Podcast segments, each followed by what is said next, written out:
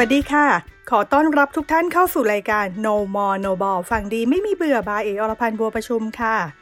เงิน 500 บาทดูไม่มากแต่ก็ไม่น้อย เพราะอย่างน้อยๆ ก็สามารถเริ่มต้นลงทุนในกองทุนรวมได้ ส่วนวันนี้หัวข้อที่เราจะมาพูดคุยกันก็คือกำเงิน 500 บาทมา CF กองทุนกันไหม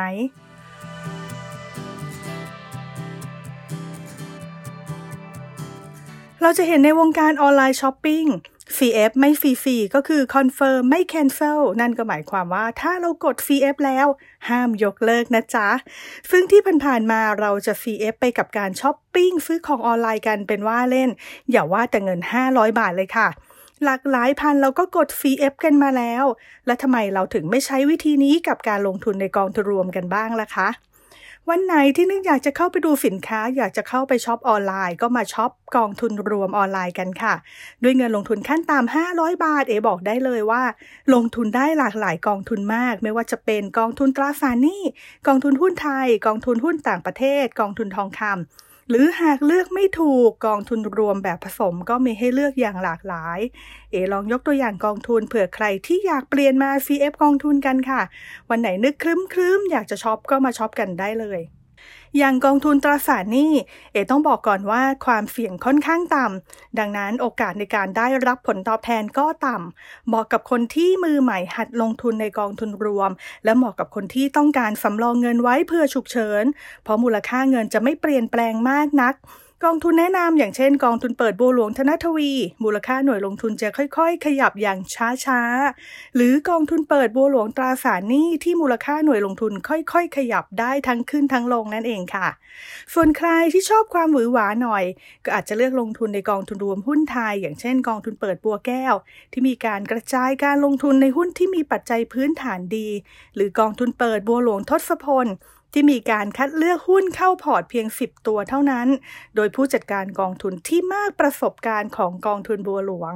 ส่วนใครที่ชอบความหวือหวาในแดนไกลอยากจะเลือกลงทุนในกองทุนหุ้นต่างประเทศ ก็น่าสนใจไม่น้อย แถมยังมีอีกหลากหลายนโยบายให้เลือกไม่ว่าจะเป็นในแถบเอเชีย อย่างบีนิปปอน หรือบัวหลวงหุ้นญี่ปุ่น บีพาราตะนะคะ หรือบัวหลวงพาราตะบีจีนอีควิตี้หรือว่าบัวหลวงหุ้นจีน BUS Alpha หรือบัวหลวง US Alpha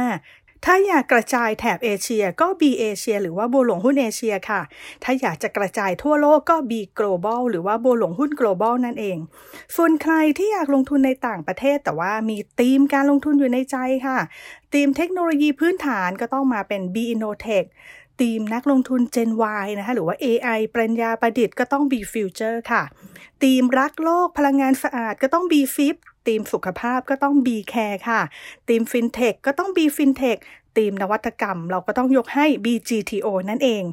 มีหลากหลายนโยบายให้เลือกจริง ๆ แต่ถ้าใครเลือกไม่ถูกก็ยังมีกองทุนรวมผสม อย่างเช่นกองทุนรวม BMAPS นะคะซึ่งมีให้เลือกลงทุนถึง 3 กองทุนด้วยกัน ตั้งแต่ BMAPS 25 BMAP 55 แล้วก็ BMAPS 100 ค่ะ ซึ่งตัวเลขที่บอกก็คือสัดส่วนของการลงทุนในหุ้น ไม่ว่าจะเป็นหุ้นไทยหรือหุ้นต่างประเทศ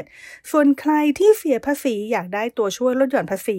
ก็ CF กองทุนลดหย่อนภาษีได้ด้วยเหมือนกัน สามารถเลือกกองทุนที่ลงท้ายด้วย RMF หรือ SSF ก็ยังได้